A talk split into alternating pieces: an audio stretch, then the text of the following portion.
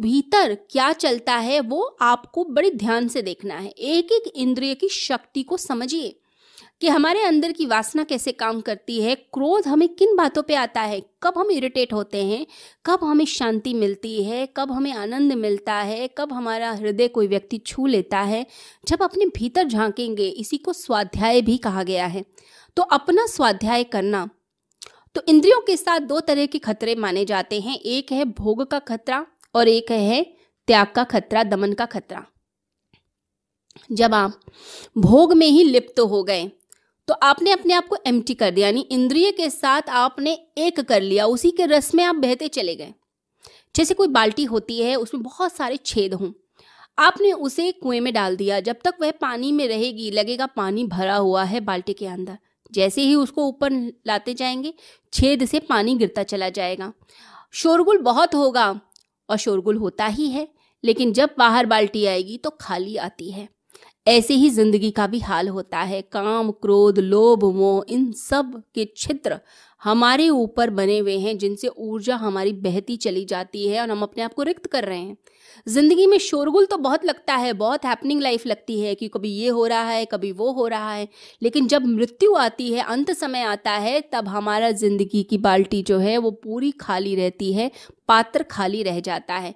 इसलिए व्यक्ति अंत समय से बहुत घबराता है। लोग बुढ़ापे से घबराते हैं, अंत समय से घबराते हैं, क्योंकि उनको लगता है हाथ कुछ भी नहीं आएगा। पूरी ज़िंदगी ऐसे ही व्यर्थ गंवा दी लेकिन जब हम दमन करने लग जाते हैं तो जैसे कोई चाय की केतली हो, उसके आगे कुछ लगा दे और नीचे से अग्नि आती रहे तो केतली फूट जाती है। ऐसे ही आप अपने आप को दबाते रहिए। आप कभी ना कभी एक्सप्लोड होंगे ही होंगे, आपको गुस्सा आएगा ही आएगा।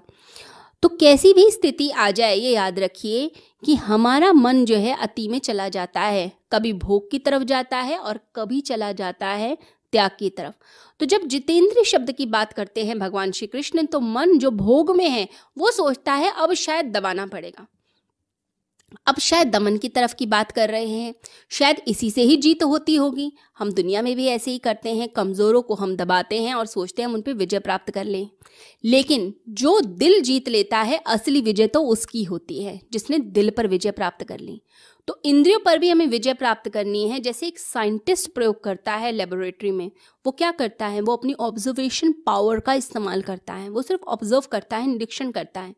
वो उस केमिकल के साथ, रसायन के साथ अपने आप को एक नहीं कर लेता। वो देखता है, इसमें क्या हो रहा है? अंदर क्या हैपनिंग हो रही है? उस फैक्ट को देखने की कोशिश करता है।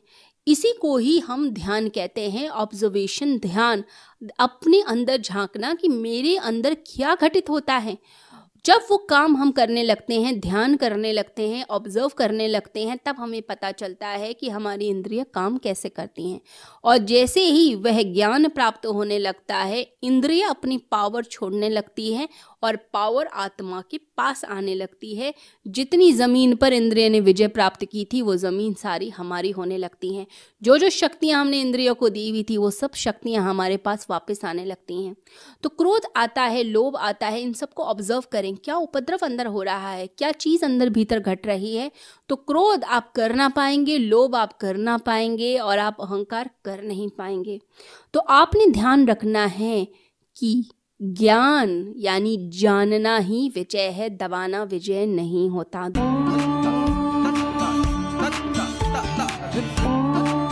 शिवरात्रि वाले दिन एक बहुत बड़ा आयोजन यहाँ होने वाला है।